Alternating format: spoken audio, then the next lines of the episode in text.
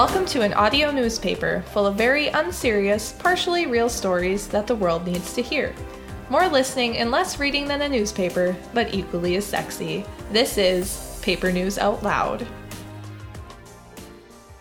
Hello and good evening. I'm your host, Diane Weathersby. Hello and good morning. I'm your co-host, Florence Strumsby. Thank you for listening to Paper News Out Loud. As many of you probably don't know, I work in an office. As none of you wanted to know, a customer called me today while she was going to the bathroom and probably told me that she was in fact urinating while she talked to me on the phone. This isn't related to the episode. It's just literally haunting me as the worst phone conversation I've ever had. That is the most buck wild customer interaction I have ever heard of. Like, just imagine if customers at the restaurant started peeing and then they looked dead in your eyes and told you that they were peeing while you talked to them. It wasn't that bad, but it was still kind of bad. That would be so much worse on a lot of different levels. But someone um, did poo in a booth once, uh, but I think they were going through some medical stuff. I'm just glad that I wasn't the one responsible for cleaning that up. I've also encountered too much customer blood than I have ever cared to. There is a reason I didn't go into the medical field. What was that reason? Oh, it's because I can't handle it. Humans are just kind of disgusting. Like, we're full of so many, like, fluids. Stop. But I don't want to think about it anymore. Yep. Let's go into the headline. Well, if that didn't draw you in. I know. Let's just talk more about urine, everyone. Okay. What's with the doctor's office? Am I right? It's uncomfortable, expensive, it smells weird, and it's expensive. Basically, I can't afford to go to the doctor. I've decided to research tried and true ways to stay healthy and avoid going to the doctor's office and or hospital at all costs. Do you know what bums me out about the doctor, Diane? Is it that they're expensive? Because I think I covered that. That is a part of it, but also, as soon as you leave pediatrics, they feel the need to not include fish tanks in your waiting room anymore.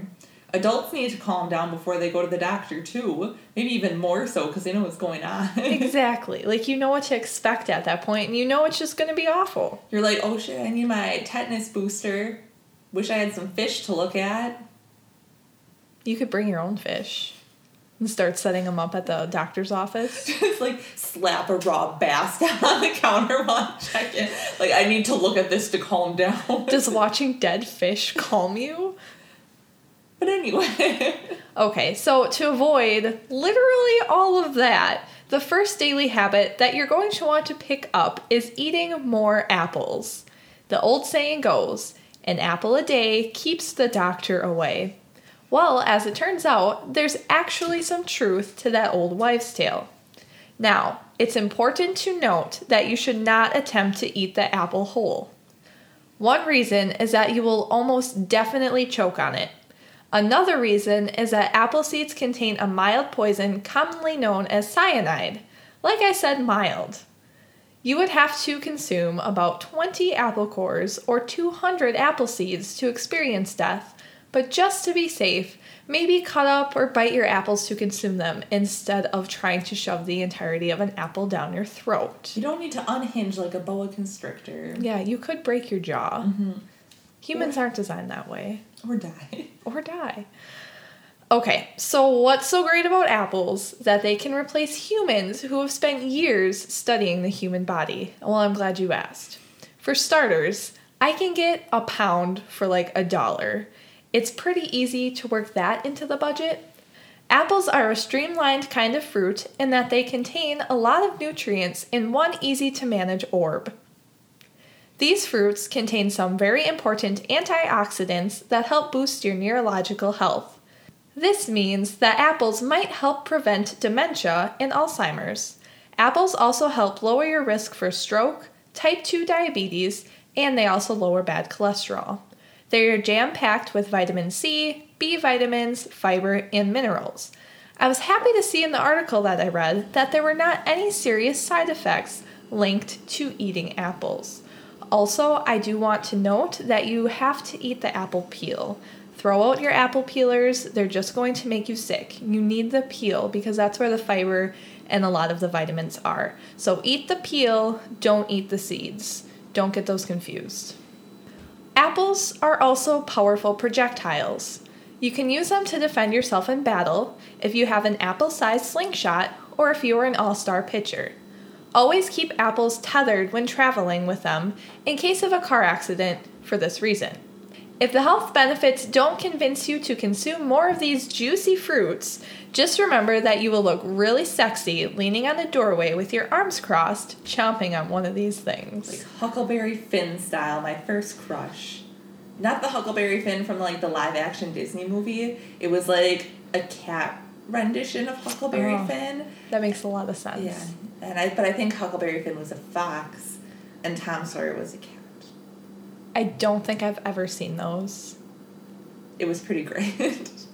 I feel like it'd be the equivalent of a movie that you can buy in the five dollar bin at Walmart nowadays. Mm-hmm. I'm not sure where we got it back then. Are you on the fence about getting the flu shot every year? Maybe you hate needles or the government. Try hugging it out instead. Unless you or the huggy are already infected, do not hug the infected. That's how you become patient zero. Good news! Hugging has been linked to preventing colds. When you receive a hug, you feel like you have stronger social support, and apparently that means your white blood cells feel more supported too, so they are better at fighting off sickness. That was my understanding of the science anyway. Hugging can also lower blood pressure because it helps reduce stress. Apparently, hugging, or even holding hands, Florence, releases oxytocin in the brain, ow, which is a cool chemical. Florence was holding my hand too hard. Why is it so cold? Your hand. Because my heart is ice. Okay, anyway, um, oxytocin is this chemical that does a lot of good things. It increases the levels of serotonin and dopamine, which are other brain chemicals that help fight depression and anxiety. Oxytocin is one hell of a drug, and by drug, I mean naturally produced brain chemical. Try getting hugs or physical contact before stressful situations to help lower your stress levels and keep you calm. This next benefit is my favorite one. Apparently, hugging can alleviate your biggest fears. Spiders are afraid of human hugs. So, according to the website brain father dot com, they said this is a quote, "The fear of dying is common to nearly everyone on the planet." Well said, brain father dot com. So the next time you are fearing death, give someone a hug. Odds are they were probably fearing death too. And then if you both simultaneously get hit by a semi-truck while you're hugging, you'll have someone to go with you into the afterlife. You won't be going True. alone. True. Pro tip, don't hug on an interstate or a highway or a road. Any place where semi-trucks are present. It's really kind of dangerous. Unless that's where your dramatic reunion just happened to be happening.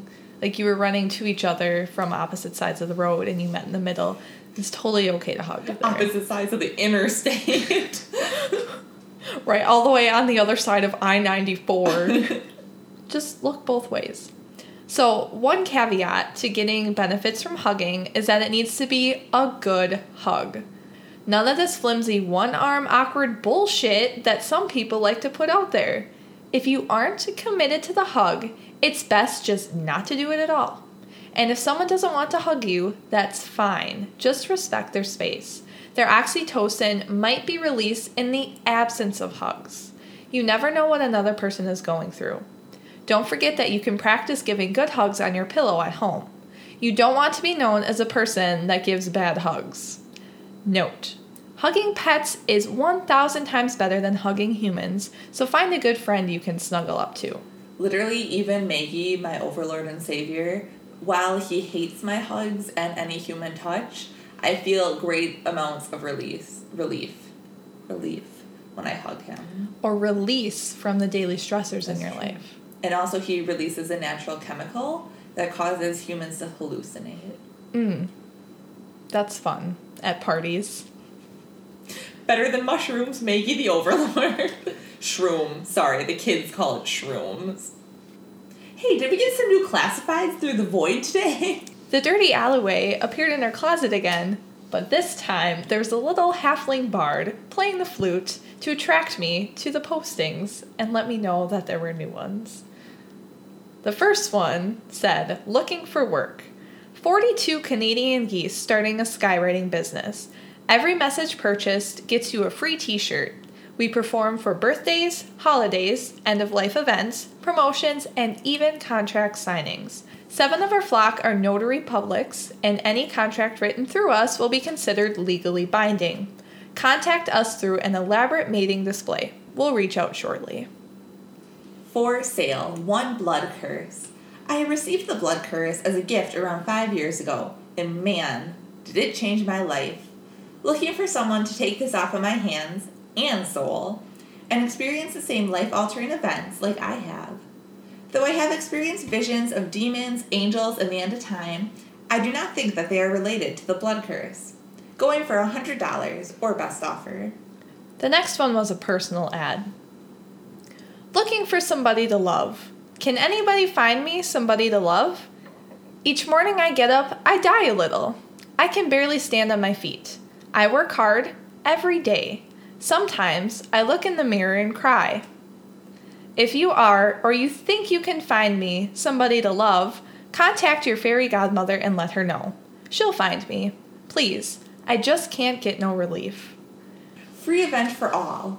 Come on down to Eugene's used car lot for the family event of the spring. Oh. You, your family, and your friends will work together, tearing every car on the lot apart one piece at a time. Whoever finds Eugene's left hand wins the car of their choice. What a deal. Oh. Check these out, folks. Deals this hot won't last long. So, as we all know, March is an exciting month for the moon. On the first of March, we experienced a worm moon. This is not when the moon completely and totally turns into a giant ball of writhing worms. That's in August during the composting festival. This moon was the first full moon of the month of March, dubbed the Worm Moon because March is when the earthworms start to move around and let everyone know it's time for spring. The robins are the first ones to notice the worms and their renewed wiggling, and they show up too. And then we start to notice the robins and leave our winter blues behind. The circle of life. On March thirty-first, we will experience another full moon, and depending on your school of thought about moons, this will be called a blue moon. One school of thought is comprised of traditionalists that say a blue moon is really the third full moon of a four full moon cycle, which is when four full moons happen in one season, and then the third one is what would be called the blue moon. This means that a blue moon would actually happen every two point five years. So really, saying once in a blue moon is actually an accurate way to represent time passing, like a fortnight, decade, or a year. If you are a more New Age mooner, then you call the second full moon of the month a blue moon. Hipsters usually fall into the latter school of thought because that makes the blue moon, like, totally random. Both schools of thought require you to subscribe to the Earth perception of time and calendar keeping. You must also be willing to assign names and value between events that are not connected, such as the moon cycle and the human construct of the Gregorian calendar. If all months had twenty-eight days, the second definition wouldn't exist. No matter what we call it or how we perceive it, the moon and the sun are going to keep doing the thing, and the earth is going to keep seeing it from different perspectives. Other schools of thought include calling it a blue moon only when the moon actually appears blue. They believe the last true blue moon was in eighteen eighty-three, when the moon was clouded from view by the ash of a volcanic explosion, and the moon then appeared in the sky with a bluish hue. I personally subscribe to the school of thought that we have never actually experienced a blue moon, and will only have a true, true blue moon when certain conditions are met. Those conditions being that the moon must change its properties to actually become blue. My umbrage with all the other definitions is that they rely on human perception to make a blue moon. If you are viewing the moon from any other point in the universe, say like Jupiter, you would not say it was a blue moon. Therefore, only when the moon's properties change, actually change and make it blue, will I call it a blue moon. So as a devoted astronomer myself, I believe that this is achievable within our lifetimes. So let's brainstorm. What else is blue? So just for starters, the ocean, my cardigan, blue paint, Food coloring? My feelings most of the time. Feelings, that's good. My eyes. Eyeballs, even better. Blue raspberry wine. Blue. Good. I think it's Boone's Farm. Blue raspberry flavored anything. Mm-hmm. So like Jolly Ranchers. Yeah. That's good. There's an oatmeal that it has um, eggs in it. Eggs. And then when you put hot water on it, then it turns your oatmeal blue to look like the ocean, and then the eggs hatch into sharks. Oh my god, like one of those almost like dinosaur eggs. Yeah. Yeah. But it's like sharks and oceans. It is kind of disgusting, but... Gross. So we're going to rule that one out. So, taking things that we already know are blue, how can we use those to actually make the moon blue? Cover the moon in oatmeal. Oatmeal, that's one thing we could do. Or we could cover the moon in water. Like the ocean. Make an ocean moon. That could be fun. We could cover the moon in blue raspberry Boone's Farm. Even better. It would make it a great vacation spot. Verbally insult the moon until it feels so sad that it physically turns blue. That's good. That's really good. Hit it where it hurts. Mm-hmm. Um, there is, you know, some people think that the moon's made of cheese. There's blue cheese. That's a good one. So we can actually we could satisfy two theories here and turn the moon into actual blue cheese. But blue cheese isn't quite, it's speckled blue. Yeah. It's not fully blue. We could dye blue cheese blue. Mm-hmm. We could also knit a very large cardigan for the moon. I think that would be cute, make mm-hmm. it fashionable. Um, we could hire painters to paint the moon, job creation, job growth. Um, we could... Also, inject blue food coloring into the core of the moon and let it seep to the surface. Like when you stick a stalk of celery into blue dyed water, and then the um, things turn blue. Exactly. The moon is just like celery, basically. Made of just as much water. It's a fact that the government doesn't want you to know. Anyway, I think we've exhausted most of our options. My question is, why should we make the moon blue? I love that you asked me that. Because... it would be a great talking point at parties or the water cooler. Like, are you ever just sitting there and you don't know what to say? Mm-hmm. Or, you know, when you're on the subway, which I've never been, but I imagine you sit next to people and you want to strike up conversation with them. And you're like, hmm, I wonder what I should talk about. And then you can talk about, hey, have you seen the moon? It's actually blue. Mm-hmm. And then it's good camouflage for the moon during the day. So we no longer have the confusion of when the moon's out during the day, because then it just blends in with the sky. Those are all very good points. Thank you.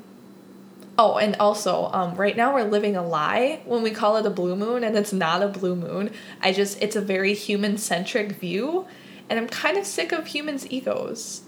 And to change things up, I think it'd be a cool little shake-up, something fun, maybe something to, like, unite the country over. I think this is an idea everyone can get behind, and something that I think would be a really good use of government resources. I agree. Like, a, like all the all the world... world's government would be behind this. The world government. Panem. That's a Hunger Games reference.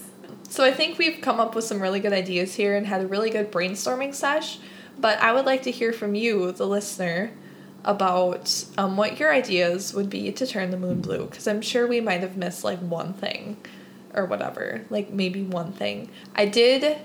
reach out to NASA, and I submitted an information request to see if they would comment on the logistics and or benefits of turning the moon blue. I'm sure they've looked into it already, and they probably have, like, the, the blueprints, but um, just haven't really received the public um, demand for it yet. So if you could all tweet at NASA...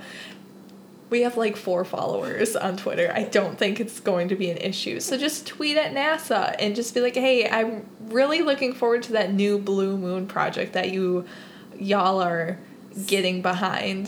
Secretly working on. And I don't know the name of any other like space organizations in other countries, which I know sounds very American-centric. So I'm sorry, but all I know is NASA.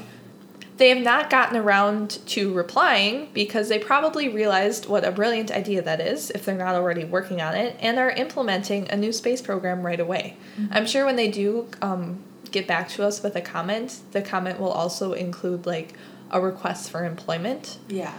From me, and an idea picture, generator. A picture of an already blue moon. But in any case, listener, keep your eye on the sky to watch for new and exciting things coming in the future, and also to appreciate the beauty of the universe and marvel that you get to be a part of it. Remember, only you can enact galactic change. All right, folks, Diane here again. We are thrilled to announce a new sponsorship this week. Hunger! That was weird. Hunger! The hunger! I ate my left hand. Gross. Okay. Hunger decided that we needed to talk about food more somehow. I don't know. I feel like we talk about food constantly. And said we should do a segment called Cooking with Friends. It just so happens that we received this recipe from a mysterious drifter with an Australian accent who just so happens to be Australian, who goes by the name of Eamon, who just so happens to do a podcast called But Yeah, which just so happens to also be very good. But yeah, here's the recipe that has been passed down in his family for thousands of years. So that's how you know it's good. So Eamon does say that you can scale these ingredients down, but he would recommend sticking to this amount because of the time involved in preparation. This recipe is called one hundred year Marinade. This good sauce is guaranteed to keep your guests coming back for more every day after the first taste, and more desperately every day until the next batch is ready. Here are your ingredients. one hundred kilograms of crushed garlic. one hundred liters of soy sauce. Hey, Eamon, how do you measure food? So we just get confused about why you use weight instead of measuring cups, because how many food scales do you have to own to cook one simple recipe like this? Yeah, how many food scales I own? Literally zero. Because I have a nice set of measuring cups. Measuring cups. Like, oh, cups. What does this need? Three cups of flour? A lot easier than piling all that flour on a food scale and then dumping it into my mixing bowl. A scale. Actually, I think I read something that measuring food, like in weight, is more precise. I can't visualize what food, how much it is in weight, so I did the conversion, thanks to Google, and Um, so that means that you will need two hundred twenty pounds of crushed garlic and twenty-six gallons of soy sauce. Um, the next thing you will need is a willing grandchild. Three tablespoons of cayenne pepper. Thank you, tablespoons. Yes, okay. This is optional, but you might want to use a sternly worded letter to whoever opened the bottle too early. Your directions are as follows. Combine the garlic and the soy sauce in the largest container you can find. You want something with a good seal on it to protect your marinade from the elements as it ages, trapping the flavor inside. Stir the cayenne pepper through. While on the phone with someone you are no longer friends with, tell them it's time to stir the spice and hang up before they get a word in. It's a good tip. This step is optional.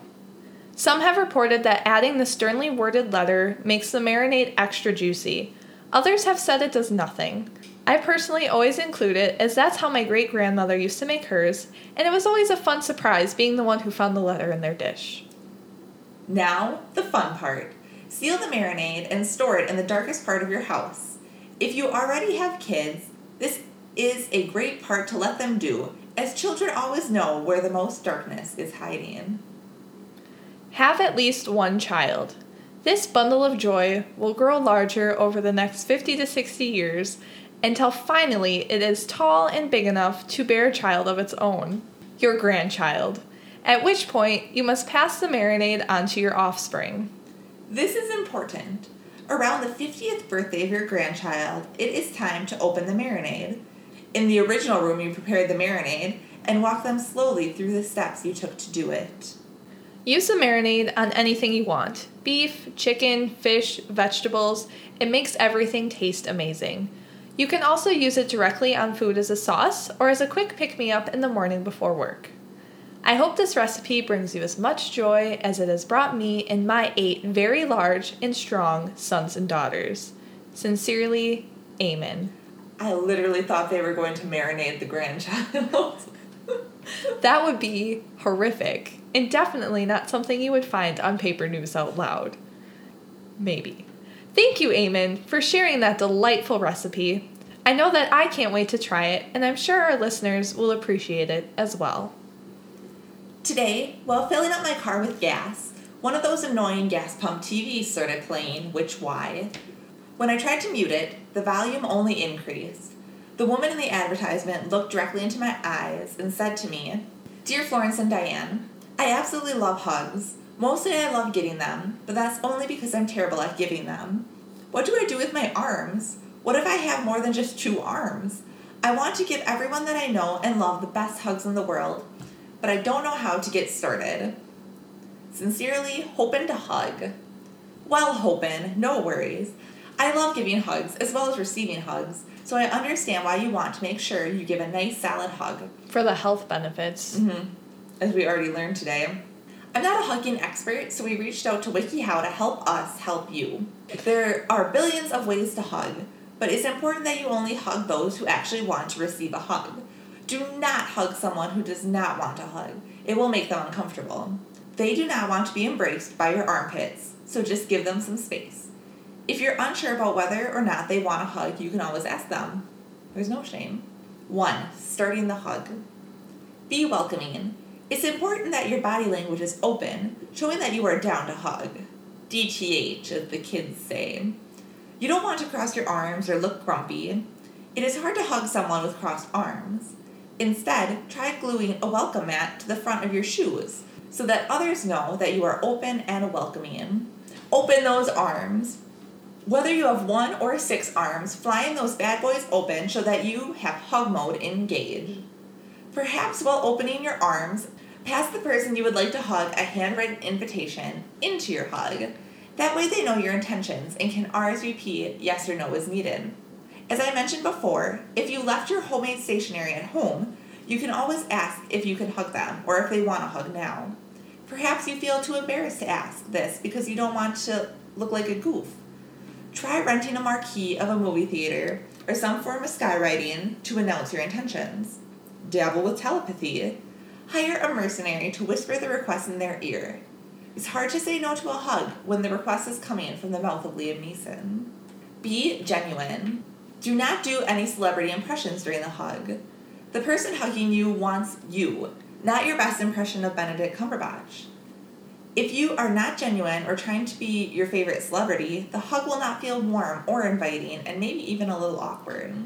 If you could really pull off, like, a really good Chris Evans impersonation, though, I wouldn't say no to that. I think that would be just as warm and inviting. Or Sebastian Stan. Any Marvel superhero will really Basically. do the trick. Mm, yes. Quake. Daisy Quake. Daisy Johnson. Marvel's Agents, Agents of S H I E L D It is important to determine your hugging style and own it. It's nice to have a fallback hugging style that you can perfect. That hug... and crush it every single time. Here are some suggestions. Maybe don't crush them, just crush it, like, metaphorically, not actually physically. No one will want to hug you if you just break their ribs every time. If you literally kill a person via hug, you're doing it wrong. Marvel characters that would be bad to hug. The Hulk, when he is hulked. And that's it, I that's think. That's probably the worst one. Yeah, maybe Thanos. But he's the villain. Well, I mean, I would hug Loki. Maybe that's all he needed was a hug all along. Okay, anyway, the bear hug. Whenever you give a hug, slip into a very fluffy bear costume. Every time you hug another human, they'll get to bury their faces deep into your bear fluff, and it'll be the best hug of their life. The side hug. This is where instead of hugging the person you are looking to comfort or show affection to, you hug someone else. It's like a side piece hug. I would not recommend this hugging style. That just makes people feel bad. Lastly, the leg hug. You only use your legs because the muscles in your legs are stronger than the muscles in your arms, in theory. Therefore, you can really give the hug recipient a good squeeze. You can, and you can, um, if you okay it with them beforehand, you can run to them, jump, and midair tackle them with your leg hug. Or if you're really good at doing, like, handstands and walking on your hands, that could be a fun party trick. Kind of weird. Acrobatic hugging. Just think about where your butt would be. No, don't think about that. Can we move on, please? So you hug a little bit differently when you hug friends and family. These Wait, the- who were we hugging before? Strangers. That's just basic hugging knowledge. Now oh. we're talking about specifically hugging your friends and family. Okay, gotcha. These are the people that have decided that they like slash love you and want you to be in their lives for some reason. Ew. Because of this close bond, it can be difficult to overdo a hug. Of course, you still want to respect their boundaries, but you can let loose a little bit on these particular hugs and squeeze them a little tighter. But don't push them into the uncomfortable zone. Hug them warmly. Cover your entire body in hand warmers and allow yourself to really heat up before giving your bestie a hug. They will feel the warmth of your body and realize that that is a metaphor for how much you love them. The hug will never mean more. Give a solid hug. You must be sturdy. You must be a sturdy hugger, like a tree. You must be grounded. You must show them that this hug is not a sign of weakness. Nay, it is a sign of strength. Quietly whisper in their ear mid-hug that they will never usurp you. Remind them that you are strong. My favorite part of any hug is when someone whispers something in my ear. Regardless of content. Yes. Like, I'm so proud of you. Or I'm going to miss you, or the treasure is buried under the oak tree in the old wizard's woods. I'm going to stab you in the back now. Hugging friends and family members can also be beneficial if you need to sneak a secret message into their pocket. Use the hug to sneak the message into one of their pockets unnoticed. Some examples of messages could include the combination to a safe, a treasure map, a cryptic picture of a chicken, or a word jumble containing the address of a drop location. Or a paint by number of a chicken. Just try to make it chicken related. One of those dot to dot that you have to follow, mm-hmm. but with a chicken. Maybe the location of your closest Kentucky Fried Chicken. A crossword puzzle where the only answer is chicken. Mm. I'd mess with that kind of puzzle. I'm very bad at crossword puzzles. Okay. So, hugging crushes and romantic partners oh. is a little juicy. Salty. Oh. These hugs tend to be more spicy, but only because you should always douse yourself in hot sauce before hugging someone you're romantically interested in. As usual, don't assume that the huggy actually wants a hug or to be touched by your hot sauce-covered body. Always make sure they're comfortable. That's a really good mating ritual, especially if you're at the Kentucky Fried Chicken. That could be one way to take it from friendship hugs to romantic hugs. So you give them the friendship hug where you slip the um, map to the local K F C into their pocket. And then once you get to the K F C, you ask for um, just a ton of hot sauce, cover your body in the hot sauce, and then present yourself to them with a bucket of Colonel Sanders' um, original chicken. Ass naked. Completely in the nude. You're going to get some blisters. And then if they're like, well, maybe not completely nude, because that could be, that's, har- a, that's harassment. They might not allow you in the K F C. Yeah. So just mostly nude. If you were wearing, you know, like nude underpants, that would be best. Anyway, get the timing right. This is an example of when the timing would be wrong. Mm. It's important to time the hug you give your love interest perfectly. Intricately map out how you will give the hug. With matters of the heart, nothing can be left up to chance. Tape a clock to your partner's back and front so you can always keep track of the time. Set up timers on your phone. You don't want to hug your partner too much or too little, so this particular step requires a lot of planning and coordinating. Think about what you'll whisper in your partner's ear when you hug them. Like I said, literally the best part. This is almost as important as the strength and warmth of the hug. The verbal phrases whispered in hugs are actually just the icing on top of the physical contact. Here are some examples. You remind me of a cupcake, except I can't eat you. Since when did you get so cozy and stop wearing deodorant? If my arms were pythons, they'd eat you, so we never have to end this hug and so that my body can gain nutrients. I wonder what it would feel like if you didn't have bones. And so on and so forth. Remember, hugs are the music of the soul. And this podcast is kind of like a hug for your ears. As in, it makes you really uncomfortable. So hugs are gifts. A big plus about being in a relationship is this opens up the table to giving hugs as gifts. They're free and don't require being wrapped. Simply throw a small handful of confetti at your partner and announce that you will present them with a hug to end all hugs as a gift for their birthday, Hanukkah, Arbor Day, what have you. Then give them the best damn hug that they have ever received. They will be grateful, and you will get to reap the hug benefits too.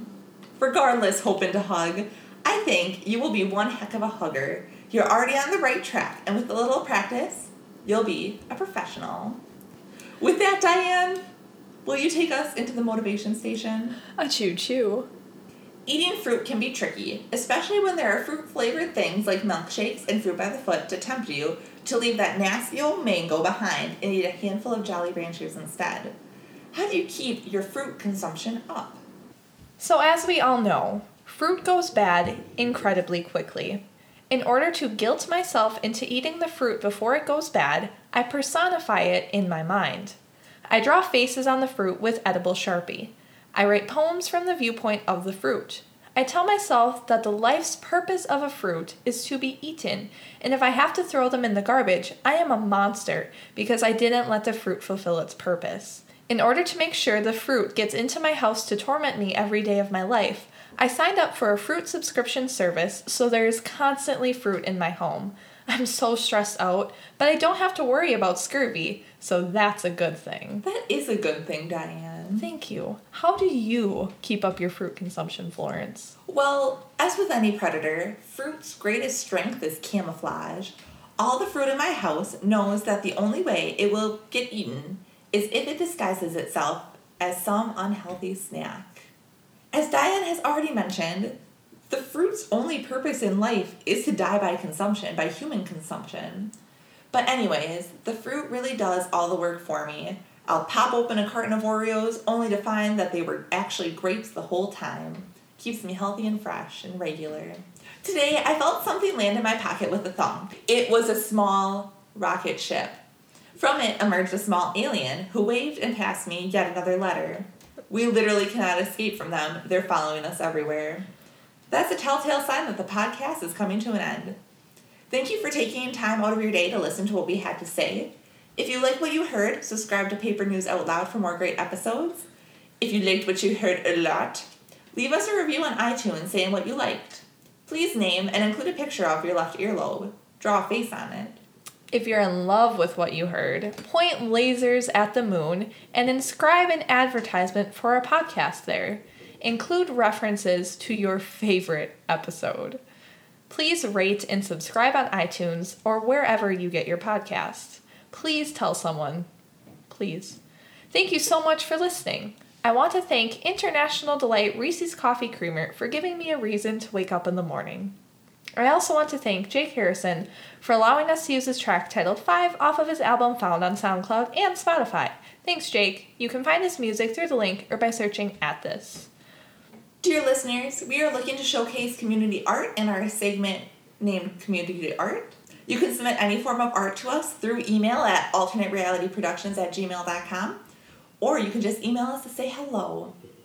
And that's that. Or you could even email recipes to be submitted to Cooking with Friends. Maybe we'll do it again, maybe we won't. I guess we'll we'll see what the future holds. Time is a cruel mistress. Then we have to do less writing ourselves. So tweet at us at Reality Out Loud. Use the hashtag ThinkWeirderThoughts and then actually go out there in the world and begin to think weirder thoughts. Share with your friends. We hope you learned a thing and made a laugh. I'll probably cut out a lot of the sex jokes that I know. There was like a notable amount of sex jokes. There was a lot of We're sex. Literally making one right now. Just a lot of legs. Oh yeah, I finished my wine.